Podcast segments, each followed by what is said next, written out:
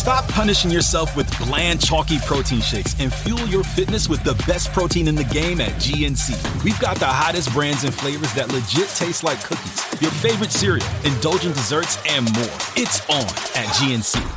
This is the Simi Sara Show on demand. Subscribe now on iTunes. Listen to the show each weekday 10 to 2 on 980 CKNW and through the Radio Player app.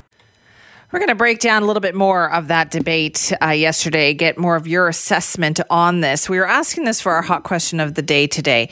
Did that televised debate yesterday help you decide which party to vote for? And boy, the votes came in are coming in really fast on our hot question of the day. 72% of people are saying no, it was pointless. That's a lot of people. Uh, 28% are saying, yes, it was enlightening. I'd love to hear more from you on this. We are going to take your calls coming up, but we also want to break down some of the reaction that the pollsters are also getting on this. Uh, and let's check in now with Darrell Bricker, who's the CEO of Ipsos Public Affairs. Darrell, thanks for being back with us. Thanks for having me on, Sydney. So I understand that Ipsos was also kind of tracking people while the debate was going on. Is that right? Yeah, we were looking mostly at Twitter sentiment. So what uh, what people were saying on Twitter specifically, and how many people were watching, and what kind of a conversation was uh, was actually going on. And uh, what what we noticed through the course of the night was, first of all, a lot of people were active in paying attention, but uh, the one leader who improved his impressions, so the sentiment that we were able to take a look at um, during the course of the debate was was Jagmeet Singh for the NDP.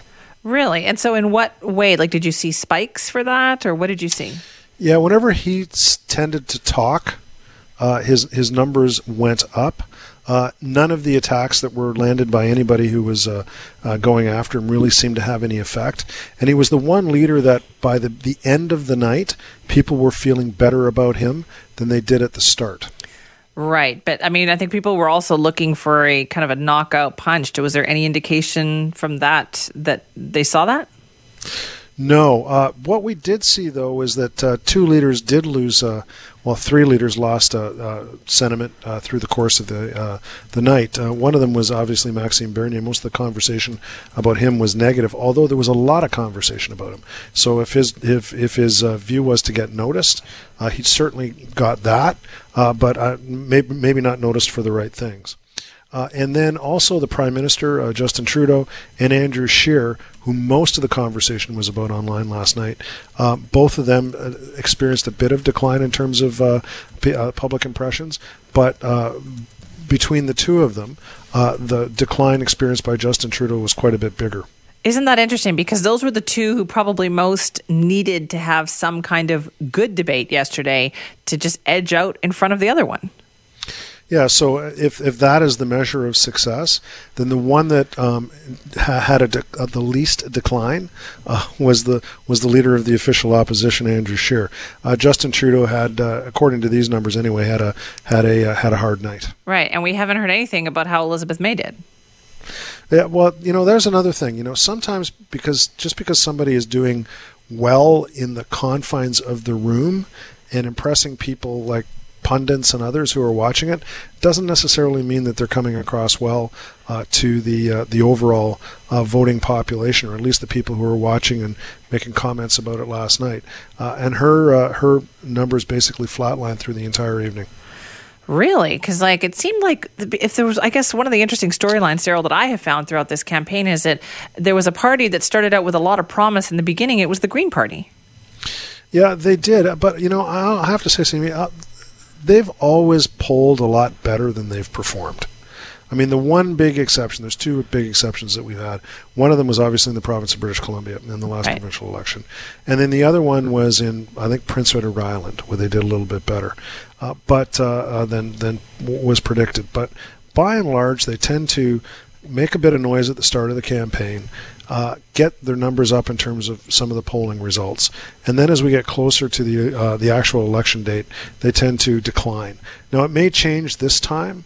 But it seems to be following that pattern again. Right. And you've done this enough times, so I can ask this next question. But how much of that initial sentiment, like the initial impressions of a debate of who won and who lost, how much of that continues on in the days after? Does it kind of solidify that way? Does Monday at the office feel like a storm? Not with Microsoft Copilot. That feeling when Copilot gets everyone up to speed instantly? It's sunny again. When Copilot simplifies complex data so your teams can act, that sun's shining on a beach. And when Copilot uncovers hidden insights, you're on that beach with your people and you find buried treasure. That's Microsoft Copilot. Learn more at Microsoft.com/slash AI for all.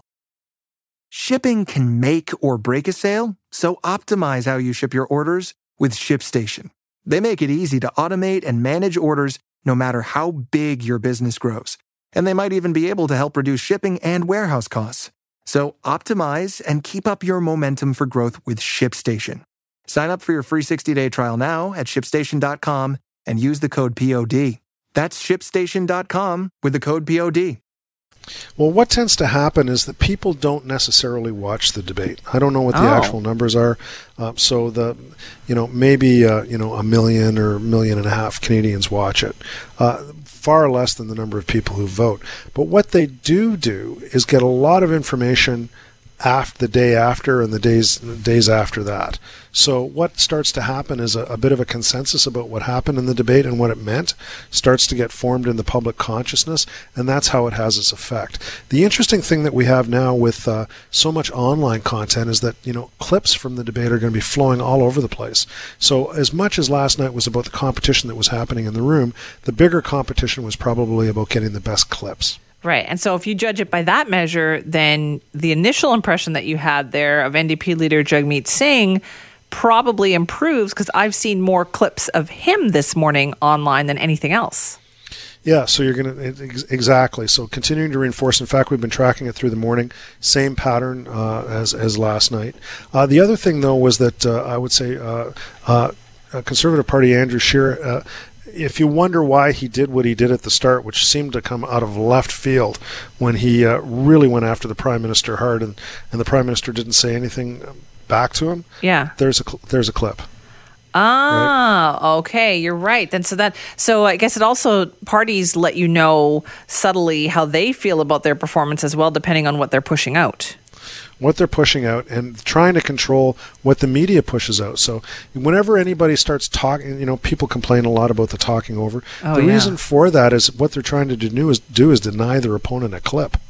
Right, so they're not only are they responding as human beings in the moment and arguing back, but if they if their voices get loud enough, there's it's an unusable an unusable moment in the debate for what follows.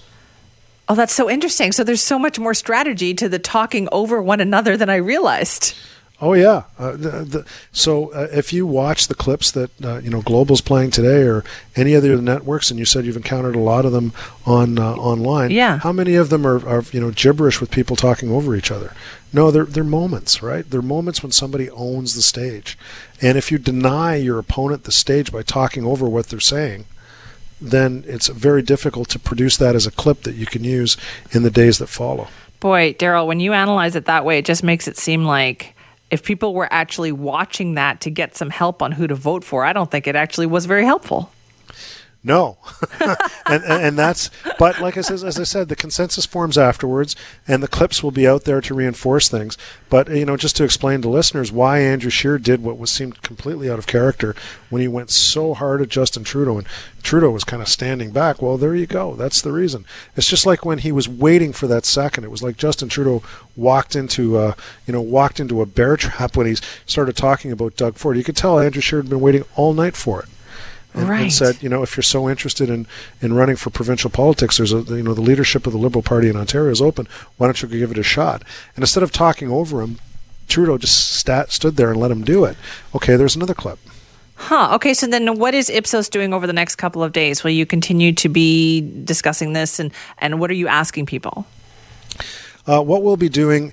I'm not so big into the who do you think won the debate or who lost the debate. I mean, people really don't know, and and you know what they think about the winners and losers, and treating it as a sporting event is really not that interesting. So we're not we're not going to be asking anything like that. What we're really going to be doing is trying to take a look to see if any of the fundamentals moved as a result of what happened last night. So, for example, uh, did Jagmeet Singh's leadership approval numbers improve, and do we start to see that the number of people who are, said they were voting liberal or say they are voting liberal, the number that say that they would consider the, the NDP as their second choice, has that gone up?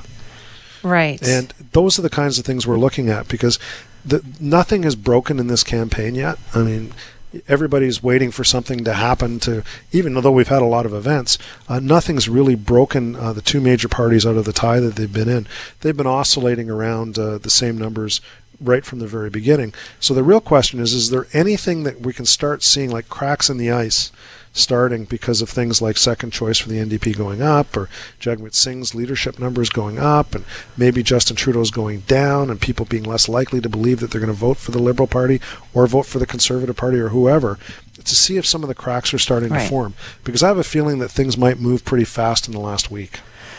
Uh, that's what I was thinking. So we're getting down to the crunch time here, right? Two weeks. Is this, Darrell, normally the time when if things do start to shift, this is when you would see it?